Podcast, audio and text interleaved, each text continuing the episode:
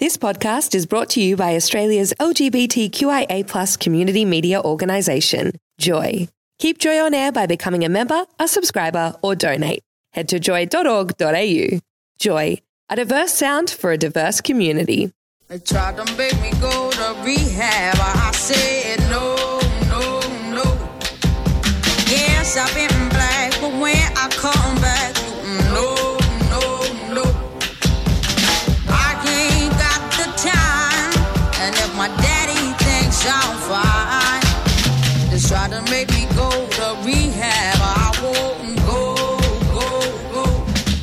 Good evening and welcome to Hooked, Joy 94.9's program about addiction. Research shows that the LGBTI community has addiction problems of at least twice that of the general population, and we want to explore why and how this has come about. There are many suffering addiction, many more that are affected by those in active addiction, and people that are grateful in recovery. My name is David. And my name is Tosh. What are some of the reasons behind this problem? Are there pathways towards recovery and change? How does addiction affect loved ones, family members, and partners of those in active addiction? We are not experts in these fields, but a couple of friends who both happen to be in recovery. We believe that there needs to be a conversation in our community. That's right, Tosh, we aren't experts. But if you'd like to join us in that conversation, you can SMS us on 0427 Joy 949. That's 0427 569 949. Or email us at onair at joy.org.au. And that's also on hooked at joy.org.au. If you're experiencing immediate problems or if content of this program raises issues that cause distress, you can call Lifeline on 13 11 14. That's lifeline.org.au or Beyond Blue on 1300 22 46 36, which is beyondblue.org.au. Hey, I've got to tell you, Tosh, glad to have you here because Thank you, Russ is away.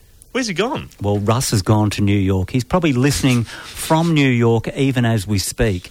Uh, he's away for a few weeks, and it's a pleasure to have you here in the studio. Now, Tosh, you've been on Hooked before. I have indeed. I was back on in early January. Uh, we were doing a show on this on this show. We are doing a segment on self harm and synthetic drugs, and I had a great time. And I'm very happy to be back. Yeah, you were the guest of honour, and it was great to have you. Uh, look, if you ever want to listen to uh, the podcast on Tosh, you can go to uh, joy.org.au slash hooked, and you can have a quick listen in on that. We've got quite a lot of podcasts up now on iTunes as well, so you can choose whichever way you want to listen to Hooked. It's wherever you want. Yeah, I know. Joy.org.au slash hooked. Whichever now. you want. Yeah, you could, you could. But look, probably more importantly, it is a good time to listen. Oh, and thank you, as I say, thank you for stepping in tonight. Now, I don't know whether you remember, but every week we have something very exciting. No. You don't remember? well, here it goes. Addiction of the week. Oh, yes, it is time for Addiction of the Week. Now, this week I had a chat with you earlier, again, well, sometime late last week, and we decided on pornography addiction. What would I know about that? Well, I, I don't know. I just thought it was an interesting one. It is fascinating. It isn't necessarily regarded as an addiction, as per se, but it usually comes with a few other addictions as well. So people having other problems in other areas may actually turn to pornography. Well, and I, I, I, again, we're, we're talking from a perspective of mm, firmly far from expertise here, but um, even from an outsider's perspective, even someone who's struggled with things similar to this, it's something that can be the you know, butt of many jokes, so to speak. It's something that is not well understood and can the, the lines between what could be considered addictive or perfectly normal or God forbid boys being boys or etc. Etc. is- blurred. Yeah, very unclear, and it, that might just be just as unclear for the sufferer as it is for anyone who is perhaps in their lives as well. But with a- as with any addiction, usually it's something that starts taking over a bit of life. I'm going to read you out a little personal story. Now, it isn't actually uh, from our LGBT community, but it is from Beyond Blue. And I checked out an online forum today, and it's about a wife uh, talking about her husband's porn addiction. I first came here when I needed help with my husband's depression, but I'm here a couple of months later. During the course of talking to my husband and hammering him for answers, I decided I'd do one of the things I never imagined doing. I snooped. What I've discovered has left me in absolute ruins. In December last year, over the course of three days, he searched for and visited 52 kinky websites and signed up on 13 kinky dating sites. When confronted, of course, he denied it, but I wasn't going to have any of it. To cut a long story short, I've discovered that he's addicted to porn and that he's even watched it at home right under my nose. So, you know, he's accepted that he has a massive problem and wants to get help wherever he can. And that's just one personal story on one of these online forums. Hmm. So it can be quite common. Um, but, you know, once again, it's when that starts to take over and it's affecting relationships, it's affecting jobs, it's affecting functioning just in everyday life. What did you find out today about pornography addiction, other than the research that you did before coming to the show? Well, I mean, it's uh, it's not something I've done a lot of research into. I, I must admit. I mean, it's no, no, I don't. I don't have any. I don't But is it? Look, I mean, you're you're in your early twenties. Oh, yes. Do you think it's different for your generation? Yes, I do. Uh, Sorry, I, I, it's something that's. It's actually, you know, you mentioned research and it's kind of thrown me off because it's actually something that's been a big topic for people my age for a long time. And now I'm in my early 20s, uh, my very early 20s. And uh, as a personal example, let's say um, when I when I was in my very early teens, to say even eleven and twelve, I had an internet connection, my own computer, and from time to time a bedroom with four walls and a ceiling. Now I wasn't very popular at school, and I didn't know what I was doing with the other boys and girls, but. Here I had an access to sexual gratification from a very, very early age. Uh, and until the time I started well, getting around in my own communities and, and doing whatever shall be, I had this understanding of what sex supposedly should be through pornography built up over six or seven years. And I, I don't think it's very hard for anyone to imagine that um, pornography is not the most natural depiction of perhaps how sexual encounters might play out in the wild. Uh, it can be, but especially for people my age, if your first experience is not very enjoyable and or just pretty awkward and pretty lanky as they are like to be, then I can imagine, and many people I know, well, you know, kind of have found this is, themselves in this situation across hushed conversations at various tables. That why wouldn't you just go back to doing it yourself? You know what you like. We've built up so much experience doing it. Which means when a sexual relationship or sex, uh, you know, in your teens or something like that doesn't look like pornography, you're going, well, hang on, is that all there is? It's a letdown, and you've got to remember all the other threats that come with you know sexual interactions in the real world for, for a teen or a, or a, or a young adult. Uh, it's often you know parties or social events. You're socialising. You're not sure about who you are, especially in our community. That, there's so much discomfort about perhaps your depiction of yourself, your self-image, your comfort around other people. Well. I'm pretty comfortable with myself in my trackies in my own home, I hate to say, and it wipes out a lot of the middlemen. Now, I don't even have to get dressed. I can have the, the fan on, you know? It's, it's, this is overly simplifying the problem, but Yeah, like, sure. I, I genuinely want to reinforce the fact that, uh, certainly anecdotally from my own experience, I did not enjoy interacting with, you know, other young men and women at, at, at when I was a, a, a younger individual. And, um, well, the internet's always there. know, certainly uh, from our community's perspective, uh, if we're grappling with our own sexuality, Mm. Yeah. we're going to be isolating a little bit more, especially if uh, everybody or- else around Mm. us doesn't seem the same. Now, porn addiction occurs when a person viewing pornography with or without masturbating loses control over whether he or she will engage in that behaviour. Mm. Um, and porn addicts look at and use porn compulsively despite the consequences that include an inability to form lasting social, intimate, romantic relationships, intense feelings of depression, shame, and isolation, disintegration of relationships with family, loss of many hours, loss of interest in not porn activities such as work, school, socialising, uh, trouble at work, financial issues, legal issues, usually related to illegal porn use. And also, porn use is often combined with drug or alcohol abuse and uh, physical injury caused by compulsive masturbation, uh, sexual dysfunction with real world partners. So, you know, there are amazing consequences there. Those are some big ones, yeah. Yeah, exactly. And they're similar to other sorts of addictions where, you know, you're going to go down the track of isolating and um, and losing work hours and, and socialising with other people. So it's, it's probably, you know, it is sort of uh, conjectural whether uh, it is an addiction or not. But it, the evidence that I've been seeing, it does seem to be, and that's why I thought I'd bring it up tonight. Uh, there are uh, some amazing resources uh, that people can turn to if they feel that it is getting a little bit out of control. Now, I was talking to you earlier on tonight. I said, well, there's the Seinfeld episode, obviously, which comes to my mind straight away, Yeah. which is when uh, Jerry and Elaine and George and Kramer decide to have a bet who's not going to masturbate. Now, that wasn't because they were in addiction with porn, but at the same time, there's an amazing group in the United States, and it's an online resource, and it's called NoFap. Have you heard of that? No, and I, again, I was mentioning. So my understanding of this, I, when I when I walked in and heard, read "no fap" on a piece of paper, I immediately thought of something more familiar to those of you who might hang around on various social media websites. The "no fap November challenge, and this is only you know, recently on the mind, of course, because it actually made rather mainstream headlines this past November gone, and it's simply a challenge not to masturbate for the month of November. Now, all sorts of different things go into it. There's a there's it started off as this kind of joke, in my understanding, that you were somehow going to be superhuman if you could refrain from these. it was From fapping. Yeah, originally portrayed, portrayed as that you are somehow morally superior if you can um, not have a wank.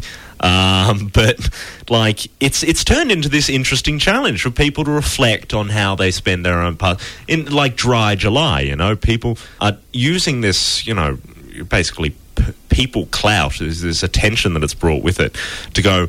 Well, it's an interesting idea. Should I try it? If not, just to find out how much I would miss it if it was gone. Yeah, well, that, that's one of the benefits I would expect of a, a fap-free But November. I have not heard of NoFap. Yeah, well, So no please fap. explain. As I say, you can always do a web search and we'll pop something onto our podcast with a link to their particular community. It's a community based porn recovery website. They offer tools and users' needs um, to be able to connect with other people. So, once again, it's peer group support for individuals determined to quit porn and free themselves from compulsive sexual behaviours. With our website forums, articles, and apps, NoFap helps our users overcome their sexual addictions so they can heal from porn induced sexual dysfunction, improve their relationships, and ultimately live their most fulfilling sexual lives. Mm. Pretty amazing stuff. Well, yeah. I mean, and just as a quick injection here, I, I when I came into recovery, I would have not. I, I wanted to talk to as few people as I possibly could, mm-hmm. and I'm constantly amazed for all sorts of addiction just how much these peer support things work and you know even to the even to right down to the core of you know group therapy things You Yeah. know, they benefited me earlier on In- But the last thing you wanted in addiction is interaction with yeah. other people. and Yeah, I, exactly. to, to find out that there's even peer support for pornography addiction, I'm sure there are for many others, i- is just as, as astounding. You know, it it it, it works. It- well, it, it appears to, and the breadth to which the things you can apply it to is is, is astounding. But Mm-hmm. Well, there are actually 12 step programs such Mm. as Sex Addicts Anonymous, Sexaholics Anonymous, and probably the one that I know about is SLA, which is Sex and Love Yeah. Mm. Addicts Anonymous. Uh, there's a number of those 12 uh, step programs, and they're great support groups. Uh, the other thing uh, I was reading about was uh, in his autobiography back in uh, 2014, American actor Terry Crews talked about his long standing pornography addiction, which had affected his marriage and his life. There's also uh, Russell Brand. He appeared in videos by a- American anti pornography organisation Fight the New Drug, which he ranted about pornography, and he was talking about pornography as the new drug. But, you know, it's sort of a substitute one. Yeah. Uh, Chris Rock, uh, he's a comedian from America as well. He attributed his infidelity to pornography addiction. And also people like Hugh Grant. Uh, we know about Hugh Grant, um, and he's spoken out against pornography, and Emma Thompson. So, Yeah, but it's it's interesting that you, that you use the phrase "spoken out." I mean, I'd, I'd be very interested to go look at what has been had to say, but it's a very it's a very loaded sentiment. Is it's spoken out? It comes with these kind of abstinent movement, kind of like no sex before marriage kind of things in the past. Don't look at uh, pornography because it is morally wrong or sinful kind of thing. I, I, I that's what worries me. Coming into this with very little understanding or experience, I it's something that struck me. There's an extra room for marginality. There's I'd like to to marginalise this community based on the fact that it can come across, or they might even this, those suffering may hear it as they are being lectured to on morality rather than you know perhaps so, perceiving somebody as just reaching out a helping hand, which is Yeah. uh, it's just something that worries me because you know, there's so many addictions you come across. There's those those tricky little things which make it its own little Sure. Mess, its own little nightmare to deal Well, with. And nevertheless, we've discussed pornography, Oh, and yes, there are sorry. some uh, ways of actually having a look at dealing with it. If that's something that you're um, thinking you're having a problem with, Hmm. uh, we're actually going to be talking about first strategies tonight. And that's what we're going to devote our program to, and we'll get back to that after this break.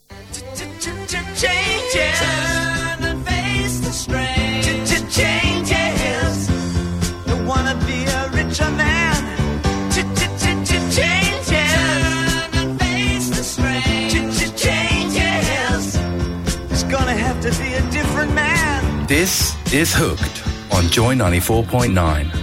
Uh, yes, you are on Hooked, and uh, it's great to have you listening. Great to have your company tonight on Hooked on Joy 94.9. It's the program about addiction. Tonight, uh, Tosh is co hosting with me. It's great to have you here, Tosh. thank you, David. It's great to be here. Well, Russell is away in the Big Apple in the big city. And tonight we have Big Daddy rejoining us. Big Daddy, welcome back to Hooked. Good evening, gentlemen. Now, you were on Hooked a little while back. Uh, it would have been Christmas Eve, actually, with another guest called PDM. That's right. What were you talking about that night? Um, 12 step programs. I think. Correcto. Yes. We were demystifying 12 step programs. Once again, another podcast if you want to have a listen and find out all about those. But it was a great show. And tonight, uh, Big Daddy, we're going to be talking about first strategies. Hmm. Uh, the reason I wanted to bring that up was because a lot of people do find that they're struggling in addiction. And what do you do first? What was the first thing you did when you thought you had a problem? Hmm. When I thought I had a problem, it was disbelief, really. you Denial. know. Denial, yeah, totally. Um, and it was about, oh, well, I'm just a heavy drinker. Yeah. You know, I don't need. I don't need to go into any sort of program or recovery or anything like that. I Mm. just have to accept that as part of my life. That I'm a, I'm a heavy drinker. Yeah. Yeah. Um, but you did make attempts to change that. What was your very, can you remember the very first? Uh, look, there were thing a range of activities that I um, I looked at and, and even participated in. Um, you know, one of them was um, to go and do a, a detox at, uh, as an inpatient at a hospital. Mhm. Where they gave me massive amounts of Valium. And, um, I slept all day for about five or seven days. I wasn't drinking. Of you were going to say five or six weeks, but it did Mm. no, no, the- no, they, yeah. Mm-hmm. they needed the bed. You know, you could only, sta you could only stay there for about six or seven days. Um, and uh, you know, every now and again, a doctor would come around to me and say, you know, oh, you really should stop drinking. And at the end of the seven days, I just walked straight out the door and went straight over to the bottle shop and bought a cask of wine and went home. And and there Yeah. were a number of different activities that I did over a number of years before I actually finally got sober. Yeah. Mm-hmm.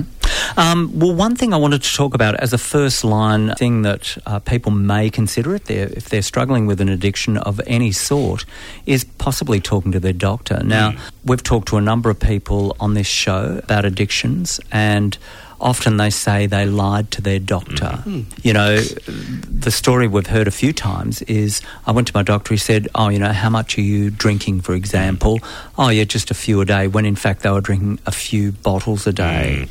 Um, how do you feel that as a, as a strategy? Maybe, Tosh, Well, I, what advice would you give about talking to your doctor? it's it's certainly coming from a governmental perspective. It's it's the first. You look at any uh, public approach to um, you know public health management in regards to addiction, and talking to your GP is often the first thing they encourage you to do. And you know, I had mixed experiences myself. I once went into a new GP and they asked me how many standard drinks I had a day and how many cigarettes I smoked a day, and I walked out and went to a different doctor that didn't ask me that question. Did you lie at the time? well, no, I didn't fill out the form, Oh, but right. um, like Ah. I, I lied in different places. You know, I, I would I would dabble around and say, oh, I'm feeling a little bit sad, or certainly I, I struggle with suicidal ideation. You know, there was a lot of dancing around that. First line, stra- absolutely a first line strategy of talking to your doctor, and we, if we want to talk about, you know, and not lying to them. On the occasion that I went to my GP and said I have a problem, Mhm. you know, first with, you know, my mental health, when I went to them, I said, I have a problem, you know, I am incredibly depressed.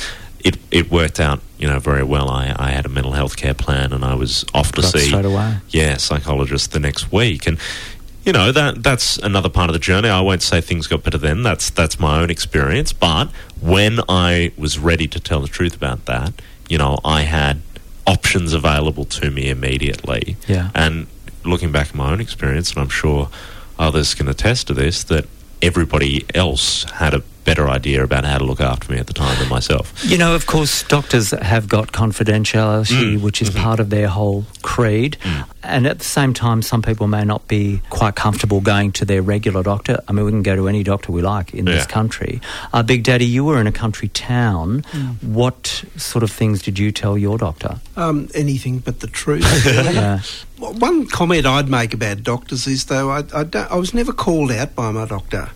You know they do they do blood tests and obviously my liver function would be elevated and things like that and and uh, you know he'd he'd get me in to talk about those the tests that he'd done Mhm. and ask me why my liver function might be elevated and I said have uh, you know I'd sort of uh, deny it and, and I had and- prawns last night. yeah, or you know, Yeah. whatever. It was never that I had several bottles of wine last night or what. Um, and and so I, I do remember, even though it was a long time ago, that I was never really challenged by my doctor.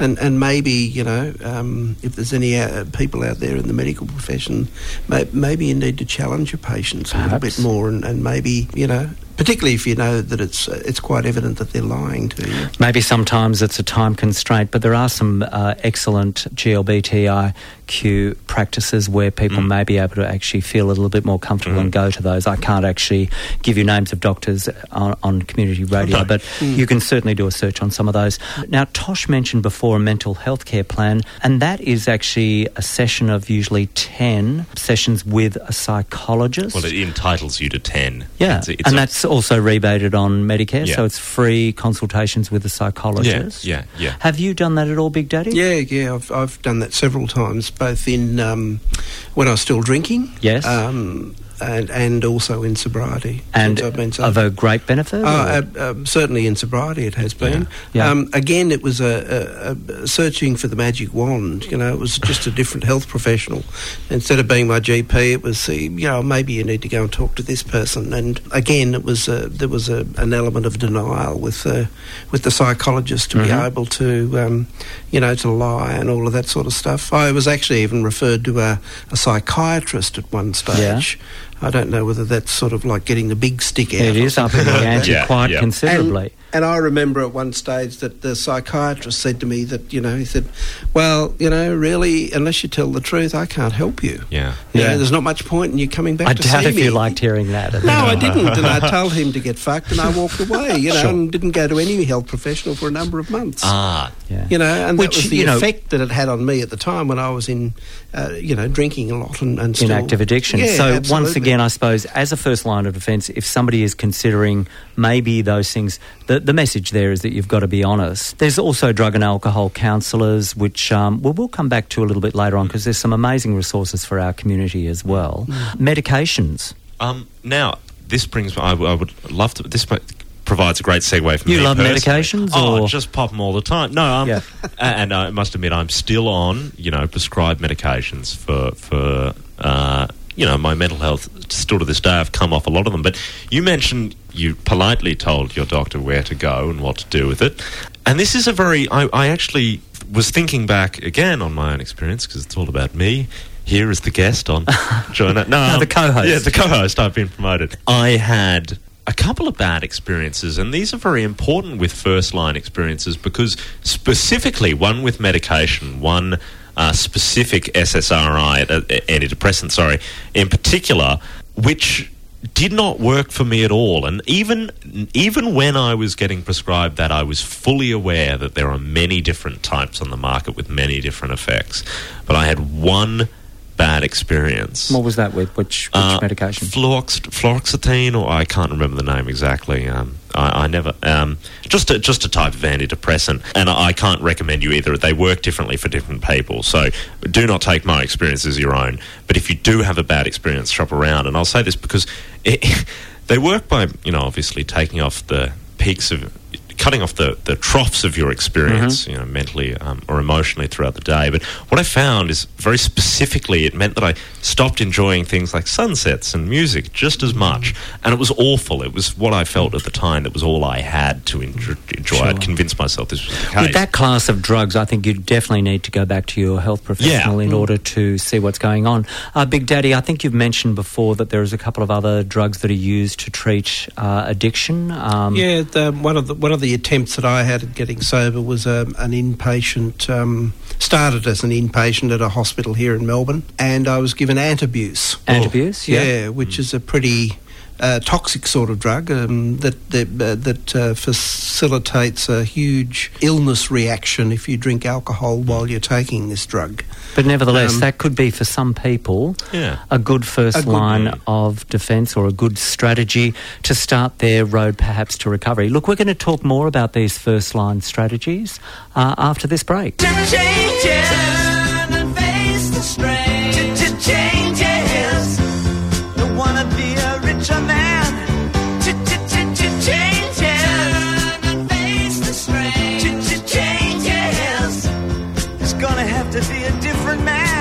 Hooked on Joy.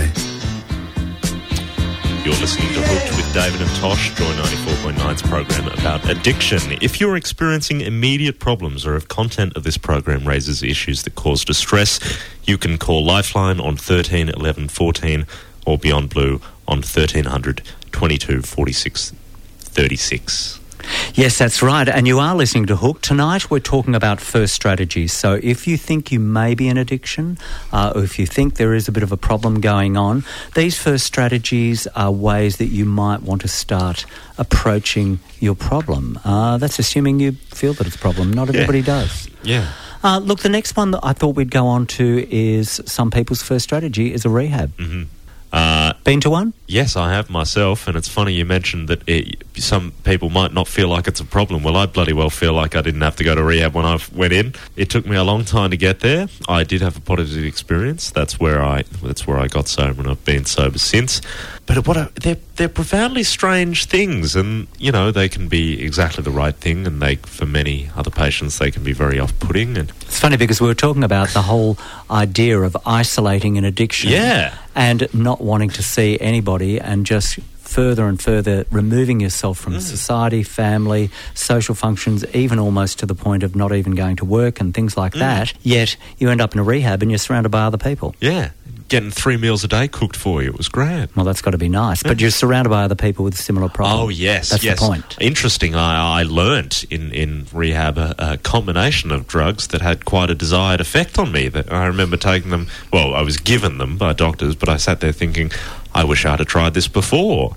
And you know, certain rehabs don't give you medication. Mine did, but it's you know, it, to which their own. It's a very it's a s- very significant step. It is a first line strategy, I would definitely say, for recovery. But you know, it's not something to jump into without you know some serious reflection from Well, because it's going to and people. disrupt. It's going to disrupt Yeah. your life. Not Yeah. everybody is able to go. You know what? I'll just go into rehab for a month.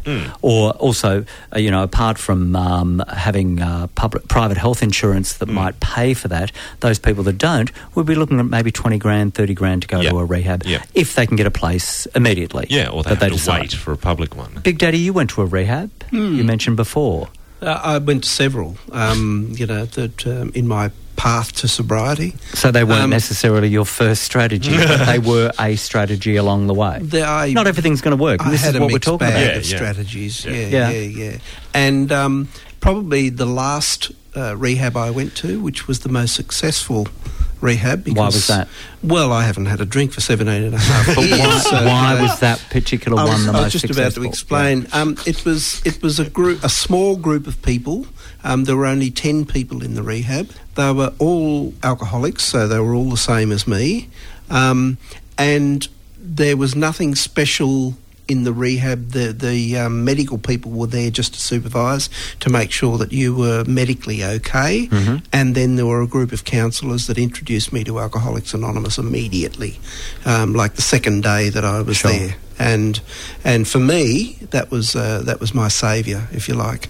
Introduced me to the AA program, and um, you know the, the rest is history, so far as I'm concerned. So, in fact, another first strategy for many people could be just going to one of the 12 step programs. Exactly. And there's Yeah. so many of them, of course. Yeah, Mm. you just end up in a. Uh, chances are, if you end up in a park you've once got drunk in, there might be a meeting nearby. Mm-hmm. It's my experience, but Yeah, that's true. Uh, that's something I've heard many times over. Now, it's funny because both of you, I said to you, well, what about detox as a first strategy? And both of you have said to me, well, detox is the same as going into rehab. But there are other options for detox as well. Now, Big Daddy, you've mentioned there are home detoxes. That's right. I, n- again, another one of the in the mixed bag that I had was about uh, a home detox for a couple of weeks, where I um, uh, was responsible for my own not drinking. How does that Um, work? Um, well, you're, you're given a booklet, you know, and all this, that sort of thing, and there's a there's a nurse on call. Um, or or a, a professional, a health professional, for you to be able to Mm-hmm. discuss um, how you're feeling during the day or whatever while it's happening. And you're given lots of medication. Again, you know, there's the, the old Valium pops in there because they're always frightened that um, certainly a person with alcohol, is, in my experience anyway, is that sometimes there can be physical side effects Oh, of, of absolutely. Sure. detoxing too quickly Uh-huh. from alcohol. And, Certainly and, with drugs as well. Yeah. and so Valium is a, a drug that's used a lot to uh, to push those, you know, sort of make that medically Now, okay. they wouldn't have gone ahead with that unless it works for some people. What sort of people do you think a home detox would work Um, for? I, I think you'd have to be pretty strong-willed and strong-minded. You know, um, it certainly it didn't work for me because it was for me it was just a, a, another way of yes, well, I'm trying, but I'm not really Committing. Uh, um, every time I did, I, I've talked about my mixed bag of recovery um, and trying all of these first call options. For me, it was a case of being negative and trying to find what why they wouldn't work for Yeah. me. this is why I've got you on here tonight. Yeah, because and that was that was each time I went. I even went to AA about you know thirty or forty times um, in the years before I actually got sober, and thinking you know I had a huge ego, and so everybody there was uh, below me and pretty fucked up, and I wasn't like them, and you know all of that sort of stuff. whilst so at the I- same time, with the low self-esteem, you're a worthless piece of shit. Totally. And, Yeah. and you know, it, it, was a case of, as I said, I'd go to each of these different methods uh, to seek, obviously, seeking some sort of uh, repair and, and alleviate my suffering in a way, but not being able to commit. Um, and certainly trying to find things that were wrong or why this particular first line of defence or whatever Isn't gonna work. isn't going to work for me. So know? detox is good, but it's not good enough for me. Now I've got a mate actually who did do a home detox, and it worked for him. Now I don't know whether maybe because he was in a relationship uh, with a partner of his, and that made him a little bit more accountable, perhaps. Uh, and you know, when his partner got home from his job every day, he would be sort of like accountable to his partner, and uh, you know that would that could be an appropriate Absolutely. thing. Different And- set of circumstances. Yeah, circumstances. different set of circumstances. I guess Um, in that case, it's just an assistance to get through. Like it's just a little bit of extra help to get you through what you might have always already wanted to do. You And that's getting a little bit of support Yeah, from somebody Yeah, close. just a little bit of extra help. I guess Yeah. not right. everybody, uh, unfortunately, in addiction has the support of somebody No, else. Uh, because Yeah. of the isolation and also, you know, burning every bridge in, in the book. I was going to talk about interventions, and I think we have this um, concept of interventions where a whole Mm. room of people corner the person that's in addiction and then, you know, tie them up and send them off to rehab or something like that. But it's funny because when we were talking about Hello Sunday Morning the other week, I went online and checked out their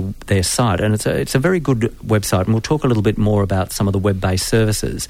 But in there, it actually gave people a way to talk to those in addiction, which would be in an interventional way, but completely different to, you know what, you've got a bit, bit of a drinking problem, Mark, or Betty, or Sue, you know, you've got to stop doing that. And we've found that uh, saying stop doing it doesn't seem to work. But uh, their, their um, way is intervening by saying, well, you know, can we find a time to actually talk together? Um, maybe, Tosh, can we find a bit of time together? And then approaching the subject saying, look, you know, I know you're under a lot of stress. I can see you're having a really bad time. is this particular addiction?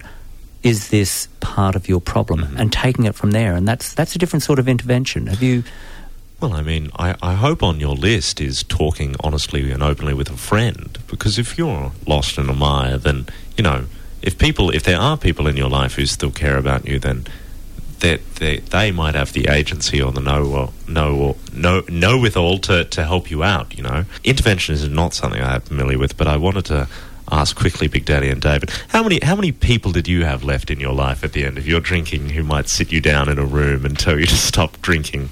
Certainly, in my addiction, I didn't have very many people No. left. There were a few very close people, um, a couple of family members, uh, work colleague, and and a lover as well. Although I'd shunned all of those Mm. in that particular period through my addiction. So, uh, what about you, Big Daddy? In my case, I was um, in a relationship, and that was um, uh, well, it was it was an unhealthy relationship in a lot of ways because um, it was um, codependent. You Yeah. know, my partner enjoyed picking me up yeah, taking care of you and taking Yeah. care of me Yeah. and all of those sorts of things. So and- and- enabling and, also Yeah, um, yeah. I'll take care of you as well. And and there were also a number of friends. I'd like to make the point that I had a lot of friends that were unaware Ah. of the severity of Okay. my alcoholism and the impact it was having on my life. Um, they thought, yeah, oh, yeah, Mark always gets pissed um, Sure. and has a drink, and you know we go out and. I'll drink as much, uh, twice as much as everybody else, um, but they they weren't aware that it was destroying my life. you Addicts know? are very sneaky people. Yeah. I just wanted to touch on meditation, Big Daddy. Another first strategy. Yeah, and it, it's been effective. I've used that in um, I've used that in uh, particularly in in sobriety um, in uh, being referred to a psychologist um, who believed in mindfulness meditation as a way of being able to um, just just uh, learn strategies to cope with uh, daily anxiety and stress of uh, normal life and all of that sort of stuff. A, a thing instead of reaching for a, a, a drink or drug Sure. to change the way you feel. Another And- interesting first strategy. So you could get somebody to be a facilitator of that. Yep. We're going to talk more about first strategies in just a moment, and we've just got a little break, and then we'll be back. Changes. Turn and face the strain. Changes. Don't wanna be a richer man. Changes. Turn and face the strain. Changes. It's gonna have to be a different man. This is Hooked on Joy 94.9. Yes, you are listening to Hooked on Joy 94.9 with Tosh as my co host tonight. G'day. And also Big Daddy. He's been our guest, and we've been talking. What about Big Daddy? About first strategies. Yes, that's right. First strategies, things that you might want to employ to um, find out a little bit more about getting off your particular uh, drug or, or alcohol of choice. Yeah. It's about breaking that cycle of addiction. Now. There, we, we've gone through a number of big uh, of, different strategies, which would involve actually doing something, going out and seeking a doctor, uh, getting a mental health care plan, rehabs, meditation, all sorts of things. But there are some amazing online web-based services. Now, Thorn Harbour Health has an amazing service on there, and they do address alcohol and drug services. They have their own uh, recovery support. Uh, they have counsellors. There are all sorts of groups. There's certainly the therapeutic group, and I don't know whether you've heard about Rewired, Tosh, but No, no, they don't Right. ring a bell. Tell more. Rewired is a free eight week program for men who have sex with men, aimed at helping them learn skills and strategies to change their methamphetamine use. And that's for men that are addicted to crystal meth. Uh, there's also another program called Drink Limits, and it's a free eight week group for lesbian and bisexual women who are concerned about their drinking. So, uh, if you go to Thorn Harbour Health and you do have concerns about your particular addictions, if it's in that area, uh, guess how much they cost, Mark? Um, I would suggest that they are very inexpensive, David. Yeah, They exactly. actually probably don't cost anything. Well, they are free services. And I think, you know, one of the, the briefs of our program here, Hook, is to look at some of the strategies, but also this is within Thorn Harbour Health, who are well known uh, within our community, and it's a free service, Yeah. and people don't necessarily know about that. Fantastic. Queerspace is another great website to go and check out. Big because they also offer counselling as well. They have counselling sessions during business hours and they can be one off weekly, fortnightly, monthly, and it's worked in collaboration with your counsellor. We actually have one of the counsellors coming on in a couple of weeks' time, Mark Camilleri from Queer Space. Wonderful. The cost of, of counselling through Queer Space is, guess how much, Tosh? Oh, possibly zero dollars. free once again. Wonderful. So these are two major organisations that we have at our disposal Mm-hmm. uh, that we tend to forget that, you know, look, if, if I identify that there is a problem and I'm not going to continue denying it, I never knew in addiction for myself that these sorts of things were available and I doubt if Big Daddy knew about them. Tosh, I doubt if you knew about them either. Well, a big, uh, big one for the young men and women out there is Headspace, of course, and they Yes. do great work similarly. And if you search through them, they've got similar services to provide as well.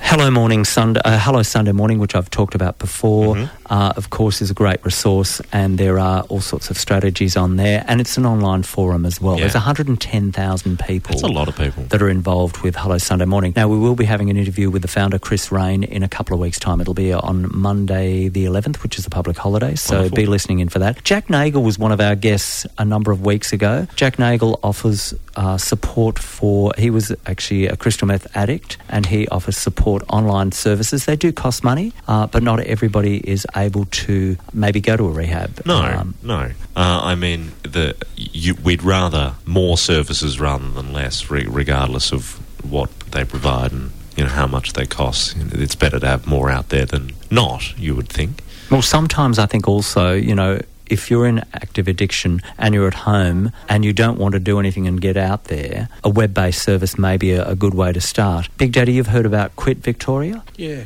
We were uh, talking with Quit Victoria recently about their online services to help people stop smoking. Uh, that's also another great resource. 100 Day Challenge Ah. was, was with uh, Responsible Gambling Victoria. Yes. I actually joined up just to see how easy the app was to use. And this is for people that have a problem with gambling. Mm-hmm. I've joined up. I've actually been 21 days not gambling. Now, I'm not a gambling addict, but uh, I continue to read some of the uh, messages that are on the 100 Day Challenge. People do actually post in a forum.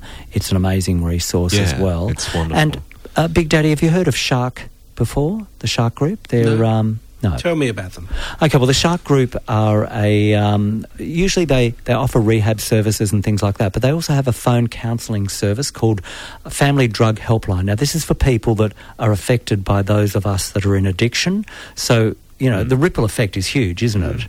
Uh, where you know loved ones are affected and they start to, as you were saying before, you know you you were in a relationship, Big Daddy, and you were enabled and you were taken care of. So this is the sort of service for people like your ex-partner, who, if they'd had a chance, they could have found out that they weren't at fault and they couldn't have continued blaming themselves That's and right. maybe stopped enabling. Mm. Would that have made a difference? Possibly, yeah, yeah. It might have, uh, you know, certainly might have brought a reality um, to me more quickly than um, than it did happen. Yeah. Yeah, and also smart recovery. I think Tosh, do you know something about smart recovery? No, actually, I don't. Okay. No. All right. No, I thought maybe you did. Uh, we were talking to a counsellor in, um, I can't remember where he was from, but he was certainly a drug and alcohol counsellor. And Smart Recovery is a different group of people. It's not 12 step based, but it is groups of people that get together and it is peer support as yeah, well. great. Yeah, I'm all for that. What about picking up the phone?